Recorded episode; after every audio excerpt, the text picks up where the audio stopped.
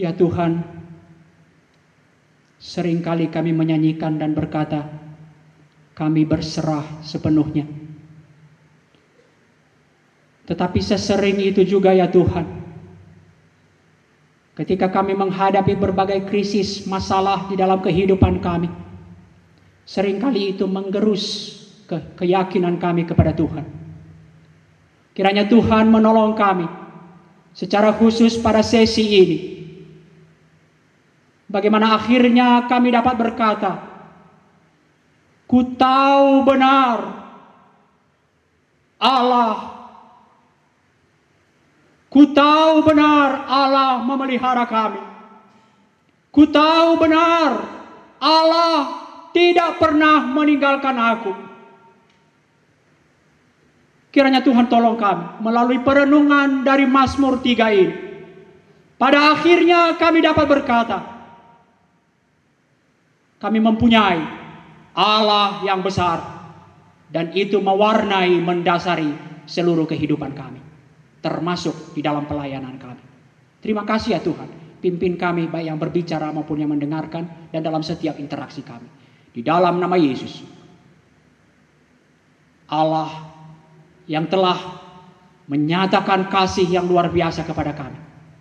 Kami berdoa. Amin. Selamat pagi teman-teman. Uh, sebenarnya berangkat dari sini saya sudah berketetapan hati untuk nggak uh, mau pakai ini tangan panjang, kemeja panjang. Uh, saya nggak mau bawa, tapi saya dengar suara istri saya Bawa pakailah kemeja panjang, kata istri saya. Lengan panjang maksudnya. Ah, saya juga ada di hadapan mahasiswa. Mahasiswa paling pakai kaos. Saya bilang gitu. Tapi istri saya nggak kehabisan akal. Langsung dia ambil. Tuh Alex. Waduh, kalau udah patokannya Alex. Alex pakai ini panjang, makanya terpaksa saya bawa. Tapi saya masih reserve. Saya bawa dua yang lengan pendek. Saya udah berketetapan hati. Dan tadi malam saya berubah ketetapan hati saya lagi. Ketika saya ketemu dengan Nyolex. Nyonya Alex. Dia ngomong ke saya, Bang. Sejak kuliah kulihat muka abang makin tua. Wah. Saya berketetapan hati lagi. Besok saya harus tampil muda. Saya akan pakai lengan pendek. Tapi tadi pagi itu gunanya, bukan gunanya. Itu uh, bahagianya punya istri.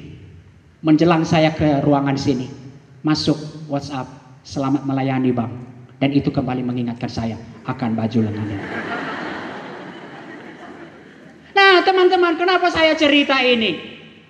Itu menunjukkan kehidupan kita rapuh. Soal baju aja, soal baju sederhana saja. Saya terganggu. Sudah dua hari kita di sini. Dan tadi malam kita telah mengalami pemulihan, mengambil komitmen di hadapan Tuhan. Kalau kita terus di sini, mungkin relatif aman bagi kita untuk terus awake. Tidur pun kita ada panitia yang membangunkan kita. Tapi masalahnya besok kita harus pulang. Dan Bang Alex secara jelas menyatakan kita dipulihkan untuk pergi memulihkan. James Montgomery Boyce dalam salah satu komentarinya mengenai Mazmur dia berkata, The life of faithful is not a life free from the pain. When you wake up most mornings, you are facing a battles. Itulah kehidupan. Masalah yang menyerang tidak hanya merusak sukacita, bahkan menggerus keyakinan kita kepada Allah. Dan itulah yang dialami oleh pemazmur. Dan kita akan belajar bagaimana pemazmur tetap bangun dan terjaga. Saya bayangkan Pemazmur terjaga. Wake up. Wake up. Apa? Wake up. Wake up. My soul, gitu ya. Ah, terlambat, kurang pinter saya. Tapi saya udah lebih bagus dari Alex. Katanya saya dengar tadi Alex nggak hafal. Mari kita buka Mazmur 3. Mari kita baca secara bergantian. Saya baca mulai dari ayat pertama terus kita bergantian. Mazmur Daud ketika ia lari dari Absalom anaknya.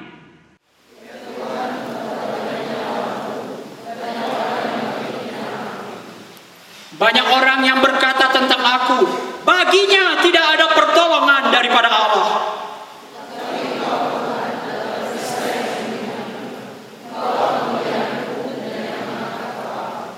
Dengan nyaring aku berseru kepada Tuhan dan ia menjawab aku dari gunungnya yang kudus.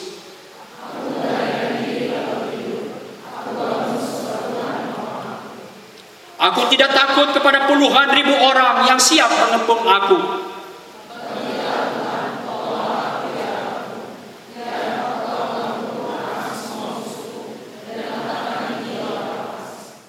Dari Tuhan datang pertolongan, berkatmu atas umatmu. Nah teman-teman, Mazmur 3 merupakan bagian dari kumpulan Mazmur yang pertama, Mazmur Daud yang pertama. Itu ayat 1 sampai 41 kalau teman-teman lihat Mazmur itu ada berapa jilid, itu jilid pertama. Kecuali tentu Mazmur 10 dan 33 yang tidak diketahui penulisnya. Nah, Mazmur yang kita baca ini ada mempunyai judul. Ada 116 Mazmur dari 150 Mazmur yang mempunyai judul dan judulnya itu beberapa kategori, ada authorship penulisnya, musical, worship dan bagian yang kita baca ini disebut sebagai uh, judulnya itu adalah historical title. Dari sisi genrenya ada orang menyebutnya genre. Orang-orang genre atau genre. Mood isi strukturnya Mazmur ini merupakan Mazmur ratapan atau keluhan. Tentu tidak berisi keluhan semua. Mazmur keluhan itu biasanya akan diakhiri dengan keyakinan kepada Tuhan. Maka Mazmur ini disebut juga Mazmur keyakinan. Teman-teman untuk memahami Mazmur, Mazmur adalah kitab puisi. Dan karakteristik puisi Ibrani adalah paralelisme, pengulangan-pengulangan. Dan salah satu jenis paralelisme yang kita akan lihat pada bagian ini untuk mencoba menggali keindahan dari Mazmur ini adalah apa yang disebut dengan chiasme atau siasme, paralel yang terbalik. Dia bersilang membentuk huruf chi dalam huruf Yunani seperti huruf X. Ini nggak usah diingat-ingat yang ini. Nah, Mazmur ini diawali dengan pengungkapan krisis yang dialami pemazmur. Itulah sebabnya kemudian mengapa disebut Mazmur ratapan atau Mazmur keluhan. Apa krisisnya? Judulnya menggambarkan kepada kita, memberikan latar belakang kepada kita ketika Daud dikejar-kejar oleh anaknya sendiri, Absalom. Teman-teman, mari kita lihat Bagaimana pemazmur menceritakan krisis yang dihadapinya. Tidak hanya pengulangan atau sinonim. Kita lihat dia begitu menggambarkan ada eskalasi. Ada eskalasi dari penggambaran bagaimana dia krisis yang dihadapinya. Saya pikir ini adalah model bercerita, bertutur yang umum kita kita tahu. Kalau teman-teman disuruh bikin film cerita silat, Kira-kira gimana teman-teman menceritakan? Kalau saya ini, satu kampung yang ada kepala desanya yang baik, bahagia, makmur, memimpin dengan baik. Tiba-tiba ada musuh menyerang. Dan kemudian dihabiskan. Yang tersisa lolos adalah anak dari kepala kampung. Lalu kira-kira siapa di sini yang bikin, bisa bikin skenario nya?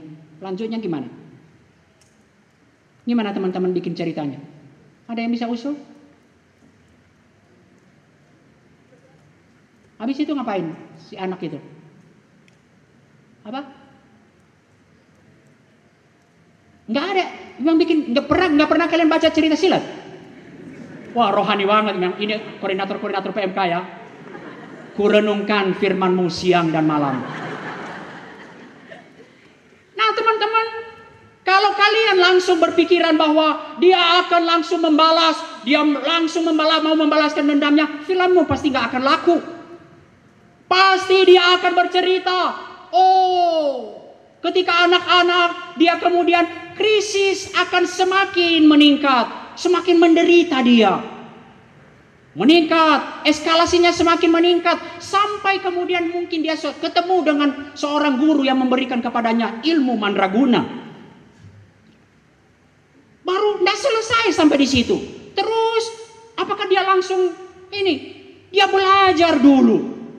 Setelah belajar kemudian dia berkembang ilmu silanya. Terkenal dulu dia.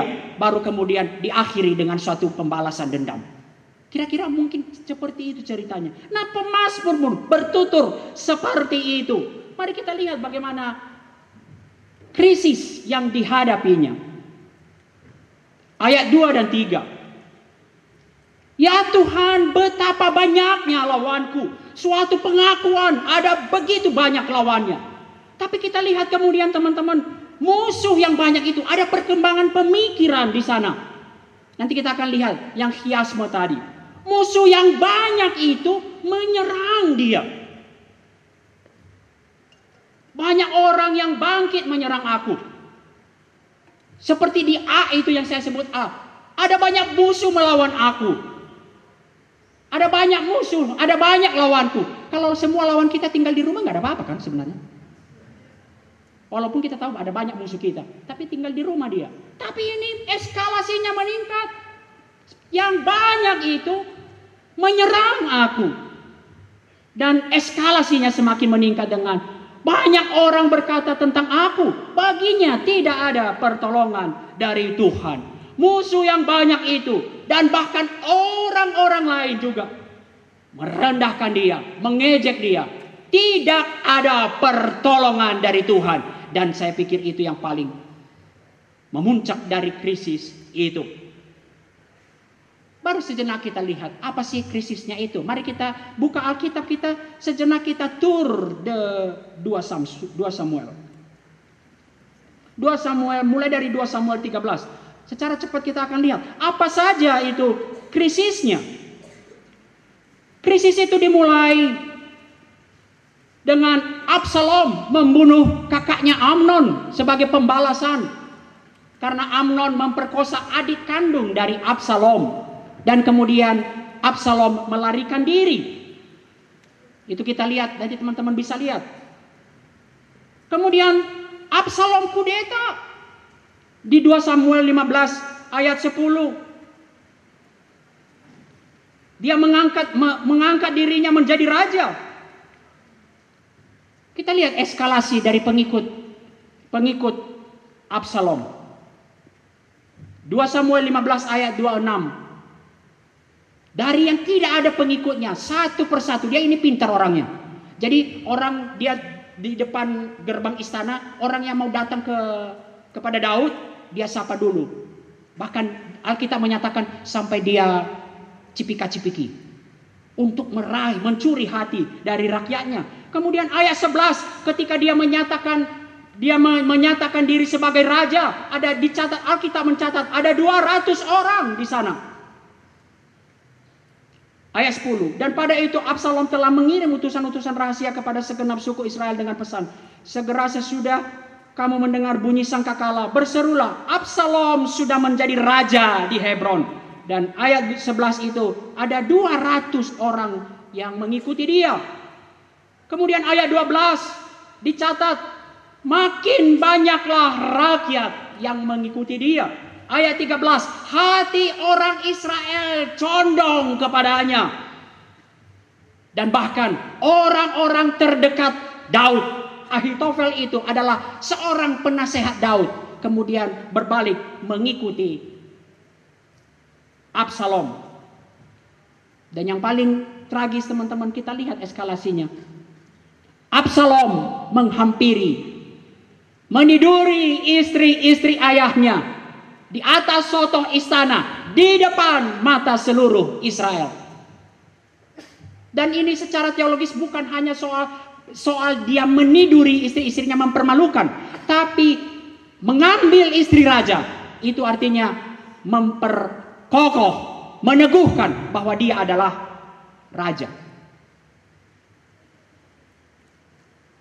Dan apa akibatnya kepada Daud? Kita lihat. Daud melarikan diri dari Yerusalem.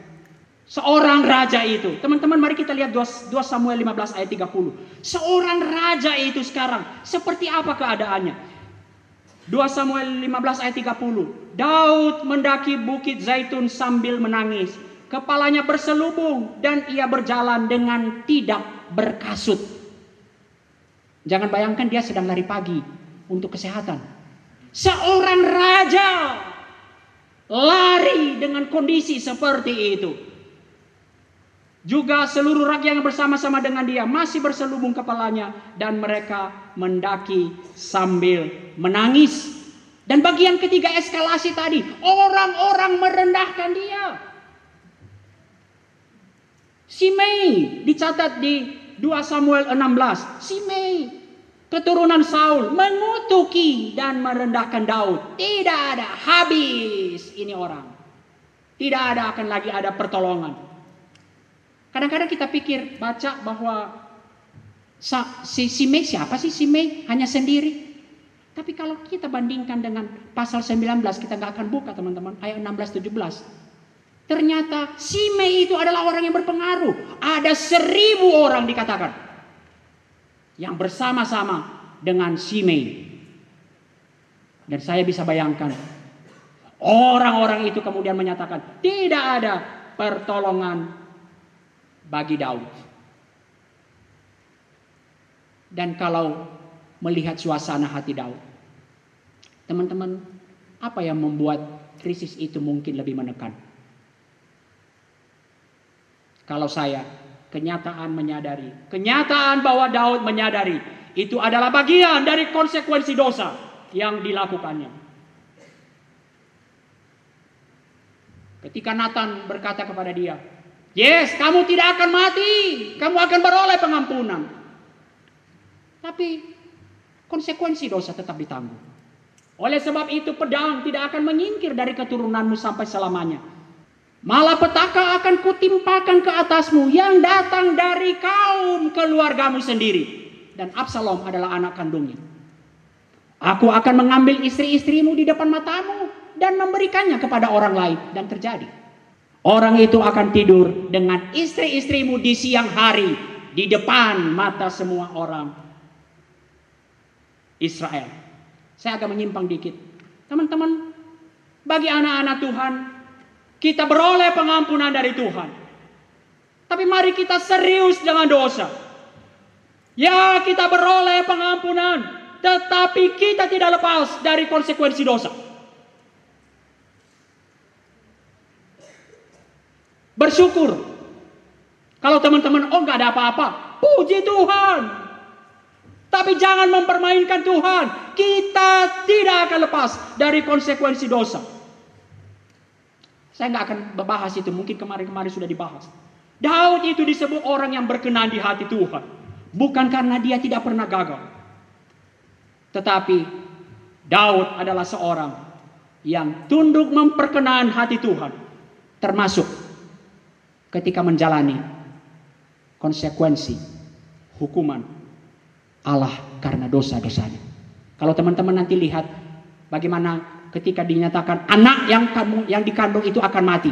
Selama belum ber, selama belum mati, Daud berkabung, nggak mau makan, berpuasa, terus siapa tahu Tuhan masih tidak akan menyam, mem, mem, mematikan anak itu. Tapi menarik kemudian kita lihat teman-teman. Ketika anak itu mati kemudian, apa yang dilakukan Daud? Pegawai-pegawai takut. Tapi apa yang dilakukan Daud? Daud mandi membersihkan dirinya, menghadap Tuhan, menyembah Tuhan di bait Allah. Termasuk menerima konsekuensi dari dosa pun. Daud tunduk. Tapi kita nggak akan bahas itu. Teman-teman, tetapi apa pun penyebab dari krisis itu, Daud telah memulai langkah awal untuk pulih dengan mengakui, mengenali dan menyadari krisis yang dihadapinya. Seorang pemimpin, kata si James tadi, tak akan pernah terhindar dari musuh, masalah, krisis. Demikian juga dengan pemimpin Kristen akan mengalami masa-masa yang sulit, termasuk mungkin akibat buruk dari dosa. Hal yang sama terjadi di PMK-PMK kita sebagai pemimpin rohani. Para pemimpin PMK harus mengakui, mengenali, menyadari setiap isu dan masalah yang dihadapi. Menyangkali masalah atau merepres masalah atau pura-pura tidak ada masalah. Tidak akan menyelesaikan masalah. Malah akan memperparahnya. Saya belajar psikologi umum teman-teman. Kenapa orang-orang bisa stres? Ketika mencoba merepress masalahnya. Tidak saya lupakan, tapi tidak terselesaikan. Maka stres dia. Gimana cara orang menolong orang stres? Malah dibangkitkan penyebab-penyebab stresnya. Seorang pemimpin. Bagaimana mengalami kekuatan dari Tuhan. Harus seorang yang mengenali, mengakui krisis yang dihadapinya. Dan kita akan lihat nanti efeknya.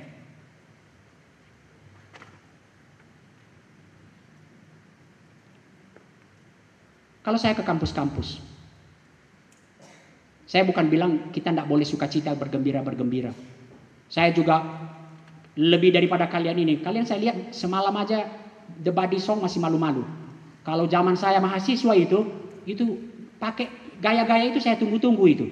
Kapan saya mulai menunjukkan gaya-gaya saya? Saya enggak bilang seperti itu. Tapi pernahkah kita, sadarkah kita bahwa kita menghadapi masalah? Ada banyak hal atau kita tidak merasa tidak ada masalah? Aman-aman aja. Persekutuan saya masih jalan. Saya masih melakukan banyak hal. Saat teduh saya masih berjalan. Dan banyak hal. Kita harus lebih dalam. Menyadari masalah yang kita hadapi. Daud mengakui krisis sekarang bagaimana mengatasinya? Dari manakah pertolongan? Teman-teman ingat, Daud adalah raja dan masih ada yang setia kepadanya. Terlepas bahwa itu anaknya Absalom.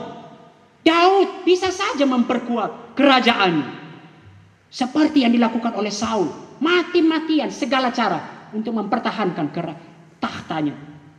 Tapi Mazmur ini menunjukkan kepada kita Daud meyakini pertolongan di dalam Tuhan.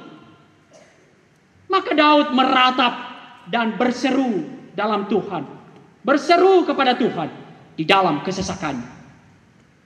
Dan itu menghantar kita pada bagian kedua dari perenungan kita pada hari ini. Daud mengakui krisis itu. Dan dia masuk meratap kepada Tuhan doa. Kita lihat ayat beberapa ayat, ayat 2, 5 dan 8. Ya Tuhan, dengan nyaring aku berseru kepada Tuhan. Bangkitlah Tuhan, tolonglah aku, ya Allahku.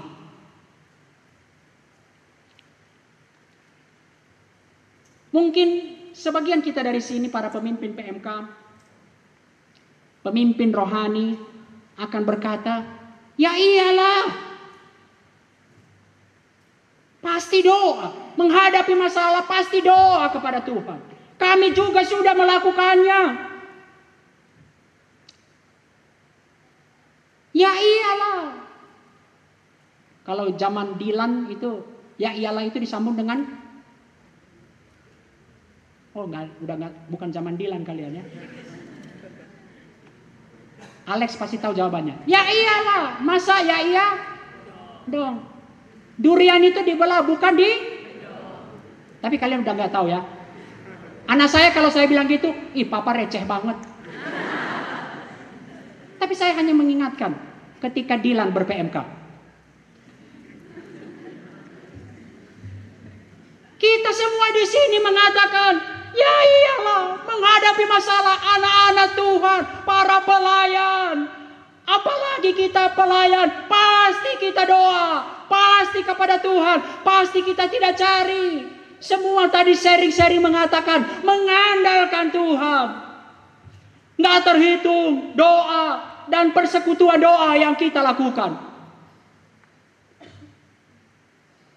Tapi tunggu dulu. Apakah doa kita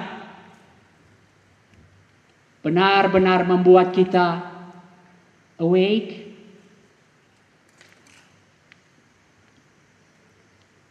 Sebentar kita bandingkan dengan Saul. Saul ayat di apa yang di, dilakukan oleh Saul dalam 1 Samuel 13 ayat 6 sampai 13. Lihat, ayat ayat 4 baru saja Saul baru saja Saul mengalami kemenangan yang gilang gemilang. Tapi ayat 6 ketika kembali dia melihat krisis itu ada pasukan Filistin, mereka dalam kondisi terjepit, maka lari bangsa Israel. Kita mungkin bilang langsung berkata, ah Saul tidak mencari Tuhan. Oh tunggu dulu siapa bilang. Ayat 12 ketika Samuel kemudian mengkonfirmasi kepada dia kita lihat. Ayat 12. Maka pikirku sebentar lagi orang Filistin akan menyerang aku di Gilgal. Padahal aku belum memohonkan belas kasihan Tuhan. Saul orang yang tahu persis bahwa untuk menang harus memohon belas kasihan Tuhan. Saul adalah orang yang mau berdoa. Saul yang menyatakan meyakini seperti yang kita nyanyikan, pertolongan hanya dari Tuhan. Tapi mari kita lihat apa yang dilakukan. Apa yang dilakukannya sebagai jalan keluar dari krisis dari keadaan yang terjepit itu adalah kemudian jalan pikirannya sendiri. Dia melakukan apa yang seharusnya dia tidak bisa lakukan. Dia mempersembahkan korban itu. Yang seharusnya hanya dapat dilakukan oleh imam. Bukankah itu gambaran kita? Kita berteriak di sini pertolongan dari Tuhan. Kita berdoa tetapi kekhawatiran terus membayangi kita. Kita akan kembali dikuasai. Saya sebut malah di entertain, ditenangkan oleh pikiran kita. Dan yang kita lakukan kemudian adalah jalan pikiran kita. Malah bertolak belakang dengan keyakinan kita. Saya pakai istilah, saya percaya pertolongan Tuhan. Tapi Ketika menghadapi krisis, keluar tapinya. Dan kata Bang Alex kemarin, yang paling penting kemudian adalah, yang menunjukkan siapa kita adalah sesudah tapinya itu. Lukas 4:16. Mungkin kita adalah gambaran-gambaran orang-orang seperti orang-orang di Nazaret ketika Yesus datang. Saya bacakan buat teman-teman. Pada hari ini, Yesus ketika berkhotbah, dia bacakan kitab Yesaya. Yesaya 60 itu. Kemudian dia mengatakan, pada hari ini genaplah nas ini sewaktu kamu mendengarnya. Yesus mau berkata, akulah Mesias yang dinubuatkan itu. Kalau kita, kadang-kadang kita hanya terjebak pada judulnya. Penolakan dari, dari Nazaret. Teman-teman, mereka tidak langsung menolak Ayat 22 menarik untuk kita perhatikan. Apa respon orang yang mendengar ketika Yesus mengatakan, "Pada hari ini genaplah firman itu." Ketika engkau mendengarkan, saya katakan Yesus berkata, "Akulah yang dinubuatkan itu." Sekarang ada di hadapanmu. Dan respon mereka di ayat 22. Dan semua orang itu dicatat oleh Alkitab semua. Semua orang itu membenarkan dia dan mereka heran akan kata-kata yang indah yang diucapkannya. Ketika Yesus berkata, "Akulah Mesias," semua yang di situ, "Ya, yes, engkau Mesias. Mereka heran. Kata-kata indah. Tapi mari kita lihat ujungnya. Lalu kata mereka, saya pakai kata, tapi bukankah ia ini anak Yusuf? Benar, engkau Mesias. Tapi mana mungkin Mesias adalah anak Yusuf? Bukan gambaran kita gambaran seperti itu teman-teman. Saya percaya pertolongan dari Tuhan.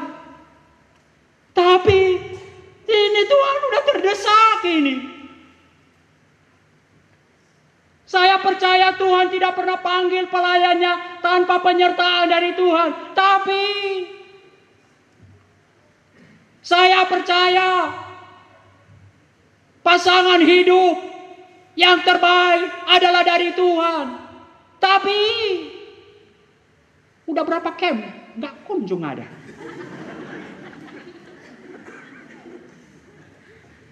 Mungkin teman-teman berkata, ah nggak mungkin. Tapi mungkin terjadi. Saya tahu ada PMK, pengurus, bahkan PKK yang mungkin bertahun-tahun meneriakan Yesus Kristus adalah Tuhan. Tapi demi pasangan hidup menyangkali Kristus. Saya tahu untuk membangun pelayanan Jakarta di dalam kebersamaan. Saya tahu bahwa kita harus ada paradoks di dalam kekristenan dengan memberi. Justru kita menerima, kita menjadi kuat. Tapi kami masih kekurangan. Ini sedikit memberikan, mengintip kita untuk P5W pada hari Selasa. Datang ya.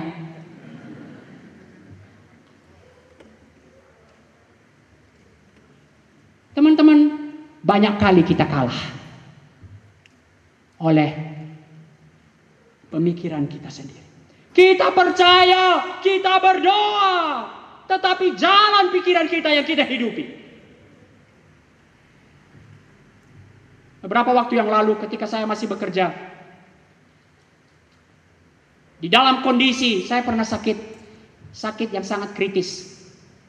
Dokter mengatakan bahwa virus kamu ini virus ganas. Sudah setahun mengalami pengobatan, belum juga.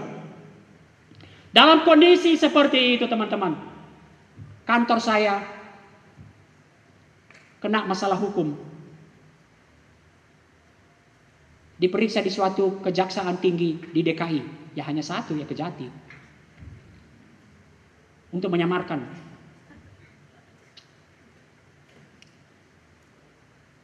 Kejadian itu di sebelum saya.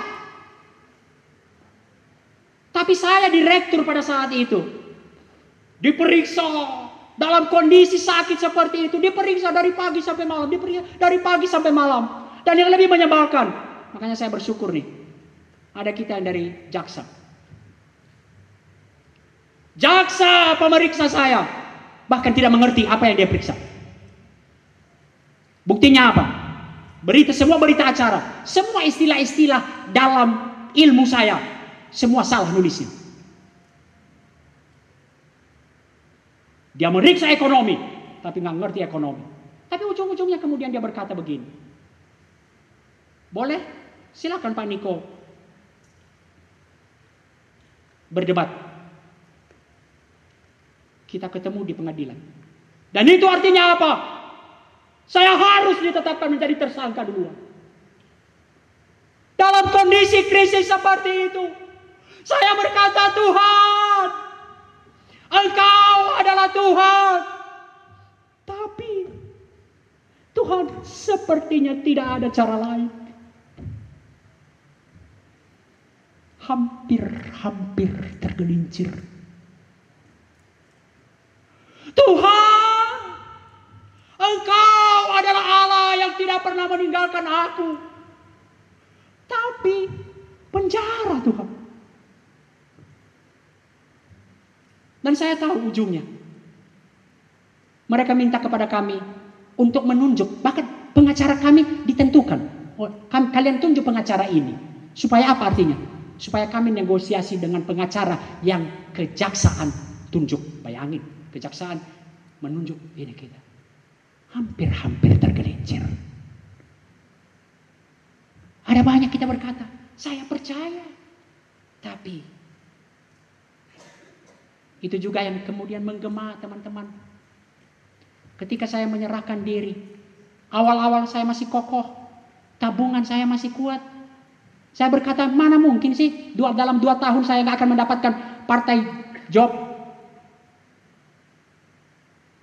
Ketika kemudian satu tahun berlalu, Tuhan, saya tahu ini panggilan Tuhan. Tuhan tidak pernah meninggalkan hambanya yang dipanggil. Tapi aku punya dua anak Tuhan.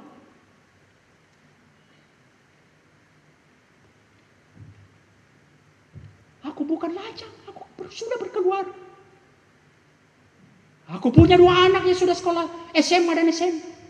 Sebentar lagi kuliah. Tapi, tapi seperti itu.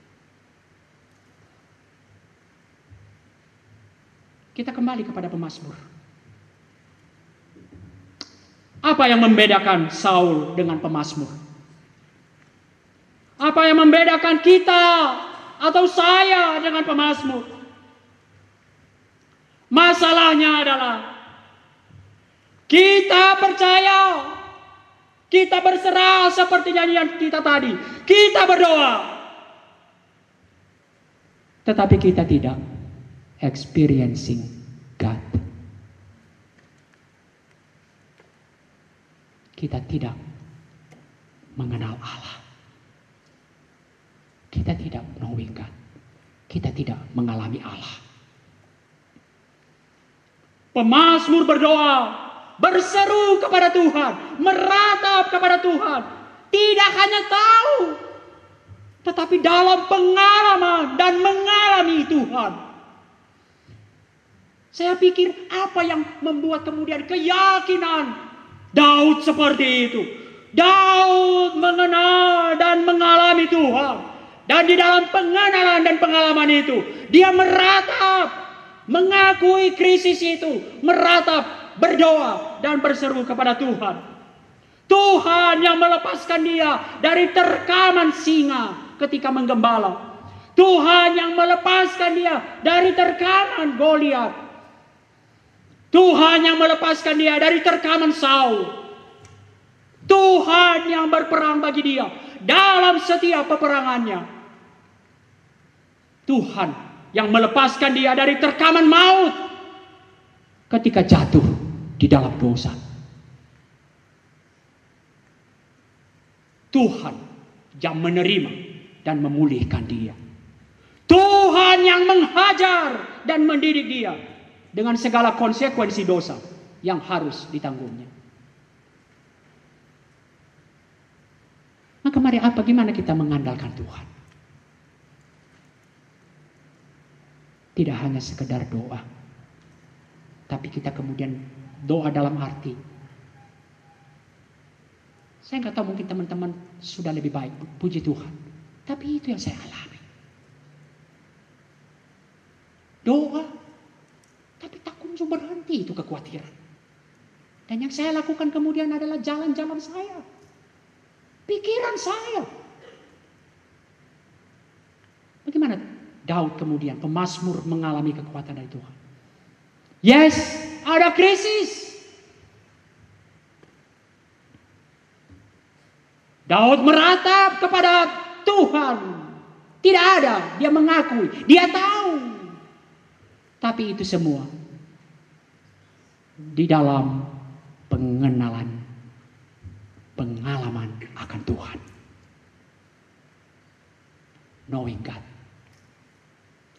Dan Daud kemudian mengungkapkan keyakinannya. Kita lihat dalam beberapa ayat itu. Tuhan adalah perisai yang melindungi aku. Dalam bahasa beberapa terjemahan, bukan engkaulah kemuliaanku, tapi engkaulah yang memberi kemuliaan kepadaku. Ada sifat aktif daripada Tuhan. Tuhan yang berinisiatif. Yang mengangkat kepalaku. Saya jadi ingat ya bagaimana tadi Daud berselubung kepala tanpa kasut kaki. Yang mengatakan mengangkat kepalaku Tuhan yang menjawab aku dari gunungnya yang kudus. Tuhan menopang aku. Dan Tuhan yang berperang bagi aku. Yang telah memukul rahang semua musuh. Dan mematahkan gigi orang fasik. Dan keyakinan dia kemudian. Dari Tuhan datang pertolongan. Mengenal Allah. Daud tahu apa yang berkenan bagi Tuhan. Apa yang menyenangkan Tuhan. Dan menundukkan diri pada kehendak Tuhan. Ini bedanya Saul. Yang mati-matian mempertahankan kata Bang Alex. Mempertahankan aku. Bahkan ketika dia sudah tahu pun bahwa dia ditolak. Mati-matian dia mempertahankan. Tahta raja itu.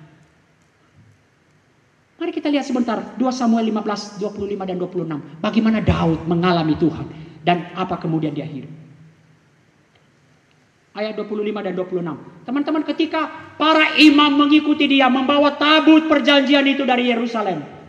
Tabut perjanjian itu begitu penting. Itu adalah menunjukkan kehadiran Allah di sana. Tapi kita lihat bagaimana Daud meresponinya ayat 25 dan 26. Mari kita baca bersama. 1, 2, 3.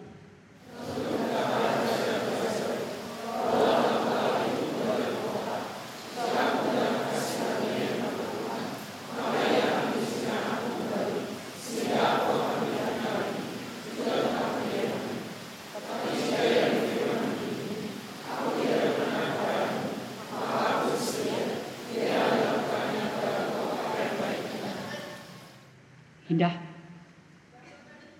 dalam pengenalan akan Tuhan.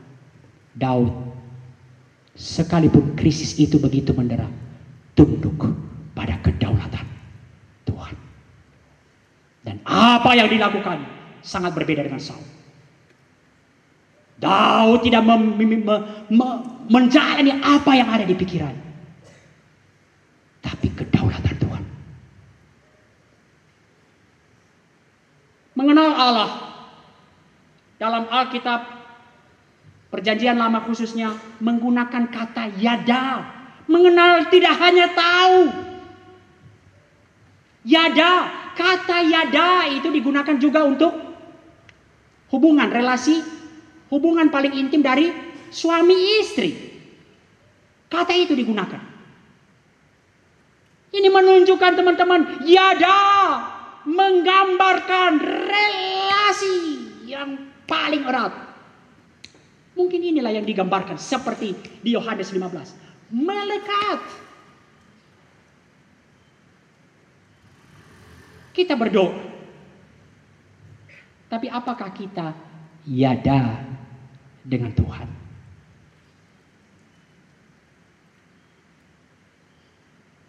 Dan Daud pada bagian ini mengandalkan Tuhan dalam arti yada di dalam Tuhan. Dan mari, mari kita lihat kemudian teman-teman bagaimana Daud mengalami apa artinya mengandalkan Tuhan dan bagaimana away kemudian. Kita kembali tadi seperti bagaimana Daud menceritakan eskalasi krisisnya. Tapi di dalam pengenalan akan Tuhan, di dalam doa yang experiencing God. Daud juga mengalami ketika eskalasi dari itu. Dia menggambarkan saya juga menikmati eskalasi dari tindakan Allah bagi saya. Saya nggak kurang pintar sebenarnya saya mau memasukkan ini dulu nih. Banyak lawanku A. Saya mau bandingkan dengan Tuhan adalah perisaiku. Jadi kalian bacanya pura-pura ketika A, jangan kalian lihat dulu yang di tengahnya ya. Kalian lihat A aksen yang di bawah. Banyak lawanku, tapi Tuhan perisai yang melindungi aku. Ini tadi hiasmu. Hi. Ada pengulangan yang memperkuat di sana. Banyak orang bangkit menyerang aku. Ada aktivitas, ada aktivitas orang kepada dia. Tapi kita lihat di Beasen, Tuhan juga berinisiatif. Tuhan memberi kemuliaan kepadaku dan yang mengangkat kepalaku. Kalau orang lain menyerang, Tuhan juga bekerja. Dan C, biasanya hiasme itu bagian yang terpenting adalah bagian tengah. Ada banyak orang berkata tentang aku, baginya tidak ada pertolongan dari Allah. Tapi kemudian dia mengatakan, Tuhan menjawab aku dari gunungnya. Saya bayangkan seperti Tuhan menjawab aku. Kalau orang lain berkata tidak ada pertolongan dari Tuhan. Sekarang Tuhan berkata, aku tidak akan meninggalkan engkau.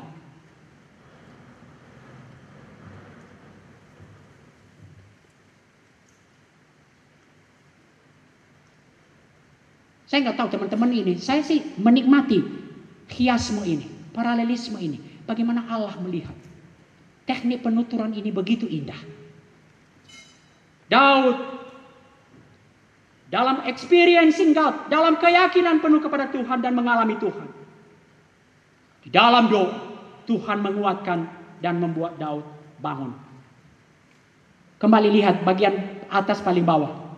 Tuhan adalah perisai yang melindungi aku, memberi kemuliaan kepada aku dan yang mengangkat kepala kepalaku. Dari Tuhan itu suatu paralelisme. Dari Tuhan pertolonganku dan kemudian paralel yang kedua, doa. Dengan nyaring aku berseru kepada Tuhan dan ia menjawab aku dari gunungnya. Dan bangkitlah Tuhan, tolonglah aku ya Allahku. Dan hasilnya adalah bagian tengahnya. Kita lihat paralelisme yang indah. Aku membaringkan diri lalu tidur. Aku bangun suatu ketenangan yang luar biasa. Dan dia berkata, aku tidak takut kepada puluhan ribu orang yang siap mengepung aku. Kekuatan bahkan sudah diperoleh sebelum masalah itu terselesaikan. Itu orang yang mengandalkan Tuhan. Lihat, puluhan ribu mengepung. Sudah ber, sudah berakhir? Belum. Tapi keyakinan pemazmur, aku tidak takut itu lahir dalam penyerahan diri di dalam pengalaman knowing God. Maka mohon maaf kepada panitia kalau saya menyimpulkan tema ini kemudian. Tema RK kita. Di dalam keyakinan pengalaman akan Tuhan. Kita berdoa, Pemasmur berdoa. Dan pemasmur. Awake my soul. Awake. Pemasmur dibangunkan. RK 17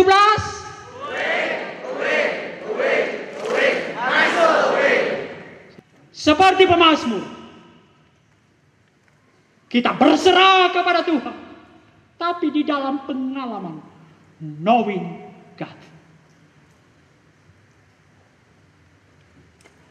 Daud seorang yang bangun awake karena dia mengerti apa arti berserah seperti yang kita nyanyikan tadi. Mengandalkan Tuhan. Maka saya senang lagu tadi. Ku tahu benar. Kiranya penyerahan diri kita kalimat pertama. Aku berserah. Lahir dari. Ku tahu benar. Tidak hanya di sini, tapi seluruh yang kalian tepok-tepok tadi. Artinya menunjukkan seluruh pengalaman kehidupan kita. Kita akan rangkum kemudian teman-teman sebelum panitia memberikan kertas kepada saya. Eh jangan takut tapi ya kalau udah waktunya kalian kasih aja. Daud, kita rangkum sekarang Mazmur 3. Apa yang sebenarnya yang dialami pemazmur pada bagian ini untuk awake. Pada bagian pertama kita lihat Daud mengakui krisis. Daud menyadari kerapuhannya. Tapi dia tahu Allahnya. Maka saya simpulkan kemudian teman-teman Mazmur 3 ini. Apa yang terjadi dalam proses Mazmur 3 ini adalah proses mengenal diri dan mengenal Allah di dalam kehidupan pemazmur. Mengenal diri, mengenal segala kerapuhannya, mengakui krisis, mengenal sebagai seorang yang berdosa, debu. Tapi kalau berhenti di situ kita akan stres. Lebih dalam lagi. Mengenal Allah. Ya, saya orang berdosa. Tapi saya seorang yang mendapatkan kemurahan demi kemurahan dari Allah. Aku mempunyai Allah yang pemurah itu. Doa Agustinus teman-teman. Mari kita doakan seperti doa Agustinus. Satu, dua, tiga.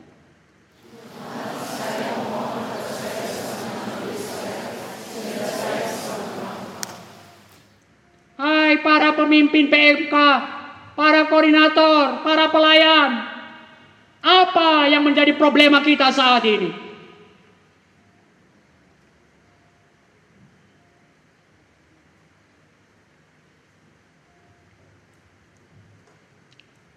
Dua hari kemarin kita sudah dibongkar semua. Tapi sering kali seperti kata Bang Alex, kita sering kali melihat sebagai masalah dari persekutuan saya, masalah jemaat yang kita layani. Tapi mari kita evaluasi melalui perenungan hari ini. Apa problema kita? Saya katakan mungkin untuk tidak maksud menghakimi. Mungkin pengenalan akan Allah dan diri sendiri yang begitu minim dan miskin. Saya teman-teman mungkin lebih ber, lebih kreatif dalam memilih contoh-contoh di dalam kehidupan teman-teman dalam termasuk dalam kehidupan PMK. Jumlah jemaat menurun drastis. Maka kita pikir publikasi mungkin kurang menarik. Usahakan lebih menarik. Apa artinya kalau disebar secara itu? Di blast ya? Apa artinya? Apa? Hah? Ya, broadcast lebih luas lagi. Tapi mungkin bukan itu masalah kita. Apa kerinduan kita? Waktu saya masuk STTRI kuliah, saya langsung ibadah pembukaan, langsung pengkhotbah rektornya berkata, "Kamu masuk. What is your most desire?" Oh, saya mau melayani Tuhan. Tapi dia bilang kemudian, What makes you thrill? Dia cerita teman-teman. Apa yang membuat sekali kamu bergetar? Dia cerita, apa yang membuat kamu bergetar? Itulah sebenarnya isi hatimu. Dan dia cerita, bertahun-tahun saya membaca Alkitab. Tidak pernah saya menangis. Bercucuran air mata. Tapi setiap kali saya menonton film drama Korea, habis semua bercucuran air mata saya.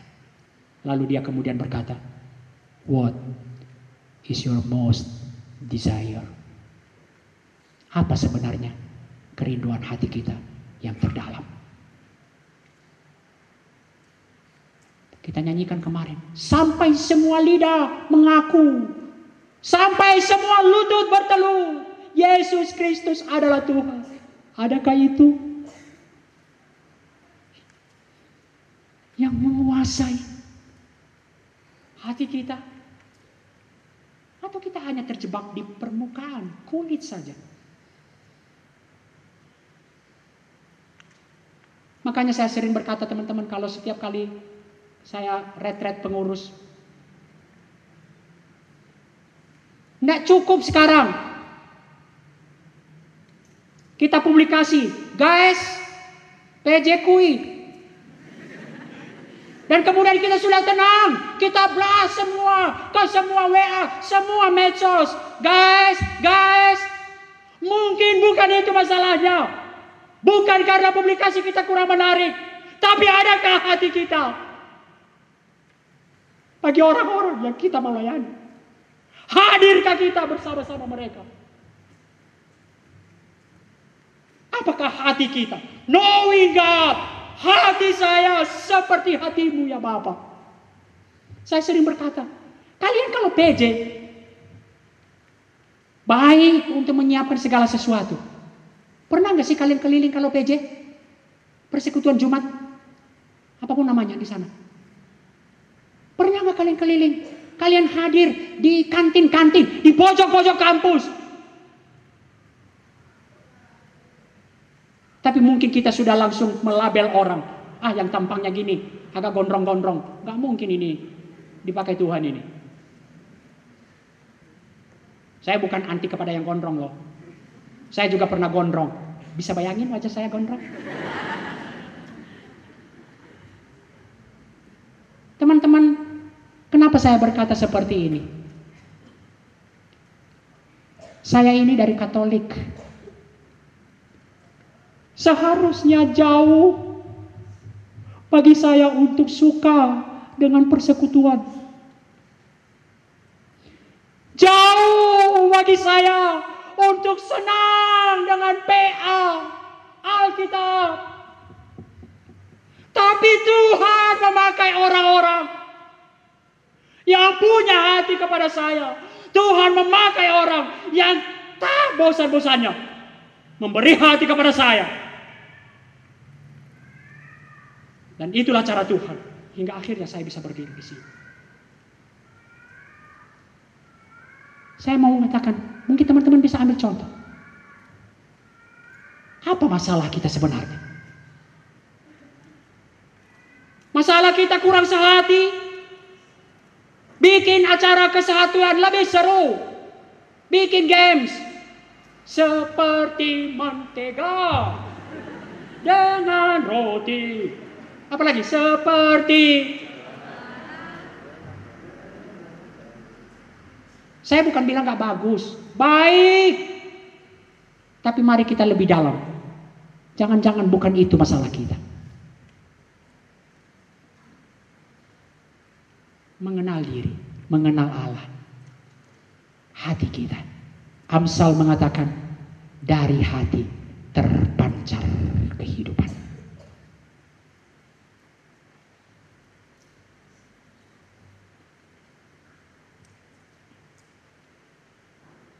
Dunia selalu berkata begini. Saya udah mau mengakhiri teman-teman. Dunia berkata begini, berusaha lebih keras. Dan ini kita alami dalam persekutuan. Doing more, gali potensi. Lakukan lebih baik. Kalau perlu CO berkali-kali. Sepuluh kali CO masih belum. CO lagi. Saya bukan bilang CO nggak baik. Baik untuk mempersembahkan yang terbaik bagi Tuhan. Tapi mungkin bukan itu masalah kita. Mari kita masuk lebih dalam lagi. Kita harus masuk. Dunia berkata, doing more, Gali potensimu. Dunia nggak mau masuk kepada problema. Tapi hari ini kita masuk mengenali diri. Termasuk semua kerapuhan. Problema kehidupan kita. Masuk lebih dalam. Dan kita menemukan diri. Kerapuhan. Keberdosaan kita. Kegagalan-kegagalan kita. Kalau kita berhenti di sini, maka kita mungkin akan jadi orang stres. Tapi mari kita lebih dalam lagi. Mengenal Allah dan kasih karunia Tuhan. Ini hidup yang mengandalkan Tuhan. Jangan berhenti pada doing more. Lakukan lebih keras. Kerja keras. Tapi Mari kita belajar mengenali diri. Teman-teman, pada akhirnya bagaimana mengenal diri dan mengenal Allah? Nanti mungkin sebagian kita akan pada kelas sore. Tapi berbicara mengenai pengenal diri, ada banyak tools yang bisa dipakai. Tapi bagi saya pribadi, tidak ada cermin yang lebih jernih daripada firman Tuhan. Mari kita bangun disiplin rohani. Pengalaman hidup. Tapi bukan disiplin rohani. Sebagai saya sudah tenang. Saya sudah melakukan ini dan itu. Berusaha lebih keras. Soalnya waktu saya ke Bali teman-teman. Ada seorang anak kepada saya datang. Dia menangis-nangis. Saya sudah melakukan. Setiap kali saya mau ini saya lakukan lebih keras, baca lebih keras, belajar IPA lebih keras. Tapi kenapa nggak kunjung selesai?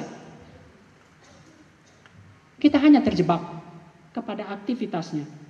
Tapi mari kita masuk kepada inti dari disiplin rohani. Hearing God. Mendengar Allah.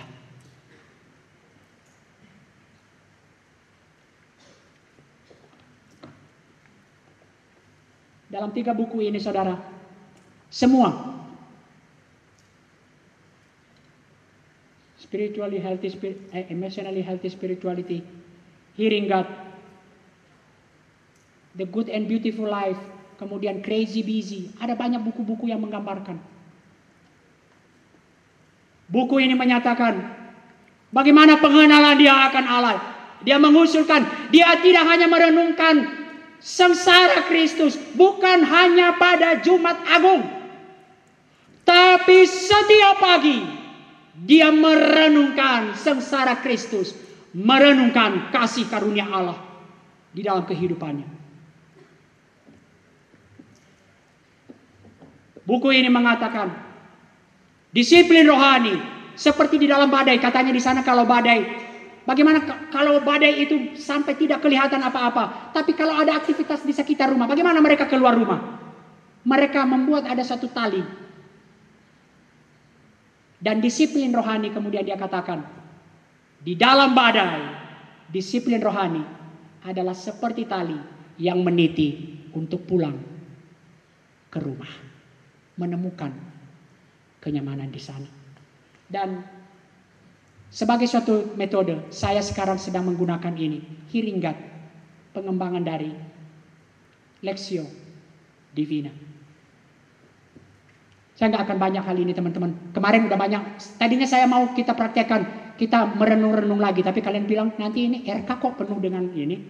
Teduh, tenang-tenang terus. Tapi Lexio Divina ini menggambarkan teman-teman begini. Proses mengenal Allah dan mengenal Tuhan. Ketika kita hanya sampai dalam dalam kognitif kita, baca firman Tuhan. Bersuka citalah di dalam Tuhan maka kita udah nyaman. Ya, bersuka cita. Selesai. Tapi sebenarnya kita perlu. Tidak sekedar smiling. Ini wajah dosen saya tuh. Yang bagus. Tapi kita harus lebih dalam lagi. Struggling. Mengenali diri. Apa yang kita alami. Tapi berhenti di situ. Kita akan stres. Dan kita lebih dalam lagi. Mengenal Tuhan abiding in Christ dan kita akan hidup dalam pengenalan akan Tuhan, mengalami Tuhan.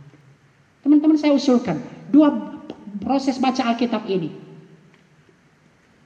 Kalau boleh evaluasi, saat teduh kita selama ini kan kita baca, ya udah tenang kita kemudian apalagi dengan membaca kata emas di bagian bawahnya. Tapi mari tidak buru, nggak usah buru-buru dengan apa berkat firman Tuhan hari ini bagi saya. No, kalau saya praktekkan tidak buru-buru, apa berkat firman Tuhan? Kadang-kadang nggak matching kemudian kalau kita bilang, apa berkat firman Tuhan kalau kita misalkan ODB. Tapi dalam setiap pembacaan kita, proses mengenal diri dan mengenal Tuhan. Kognitif. Ada banyak mungkin kita hanya sampai kepada pemikiran kita. Tapi kita harus lebih dalam meditasi. Mengenal diri. Apa kaitannya dengan kalimat saya? Ketika kata bersuka citalah. Bagaimana keberadaan saya? Sepenuhnya sebenarnya hidup dalam kekhawatiran demi kekhawatiran. Tapi kemudian kita lebih dalam lagi mengenal Tuhan. Ini saya ambil contoh nih. Mari kita baca ayat pertama, ayat empatnya. Satu, dua, tiga.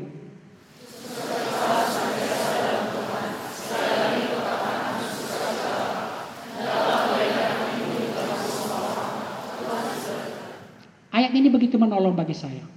Kalau di sini bersuka citalah, maka kita penuh dengan moral, pesan-pesan moral bersuka citalah. Ya bersuka cita, kita pulang bersuka cita. Baru di depan ketemu dengan masalah, gugur semua. Tapi kita seharusnya lebih dalam menyadari keberadaan kita. Meditasikan. Ayat 6, mari kita baca. 1, 2, 3.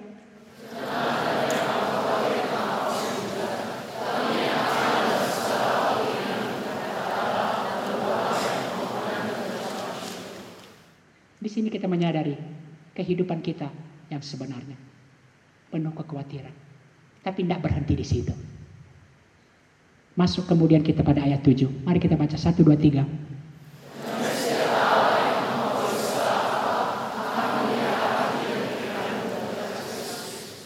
Kiranya kita dapat mengalami itu semua. Bagian Mazmur ini kemudian teman-teman ditutup dengan berkatmu atas umatmu. Ketika seorang pemimpin bangun, awake. Itu artinya cara Tuhan membangun umatnya. Ini pergumulan dari pemazmur Daud. Tapi tidak hanya sampai saya bangun. Saya sendiri, kenapa di bagian itu? Pertolongan datang dari Tuhan. Ini bukan hanya pengakuan diri sendiri. Tetapi ini juga pengakuan bagi orang lain. Maka berkatmu atas umatmu. Engkau rindu membangun jemaatmu. Mari kita belajar mengandalkan Tuhan. Hiringan. Mengenal diri sendiri. Mengenal Allah knowing God, yada kepada Allah. Mari kita berdoa. Kiranya melalui perenungan pada hari ini ya Tuhan. Firman Tuhan mengajarkan kami untuk hiringan. Belajar menundukkan diri di hadapan Tuhan apa artinya mengandalkan Tuhan? Berserah kepada Tuhan. Kiranya dalam seluruh permasalahan kehidupan kami. Sebagai pemimpin di PMK.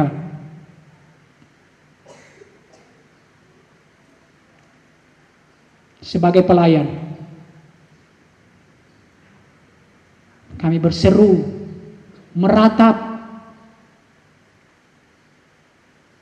kepada Tuhan di dalam pengenalan, pengalaman akan Tuhan. Kiranya Roh Kudus menolong kami.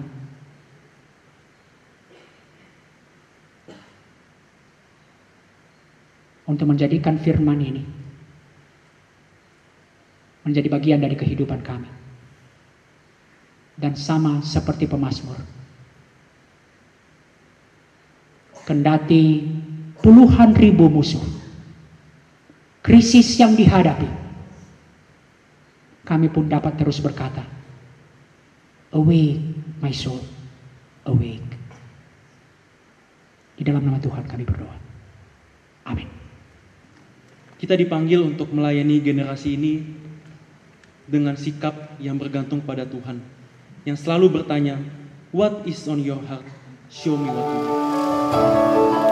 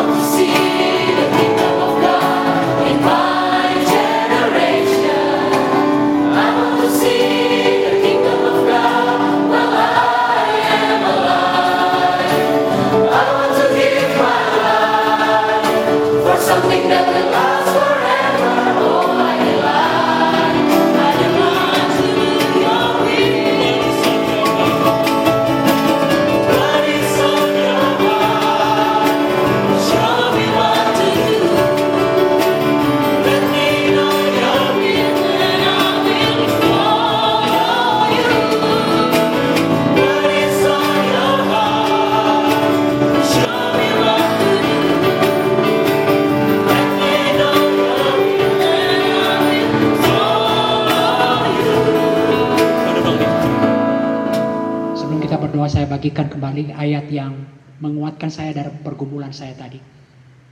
Yesaya 49 ayat 15. Dapatkah seorang perempuan melupakan bayinya sehingga ia tidak menyayangi anak dari kandungannya? Sekalipun dia melupakannya, aku tidak akan melupakan engkau. Mari kita doa. Kiranya dengan keyakinan Allah tidak akan pernah meninggalkan kami.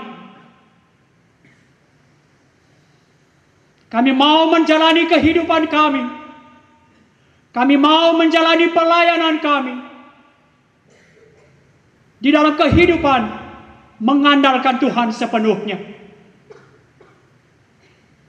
Terima kasih ya Tuhan untuk sesi di pagi hari ini.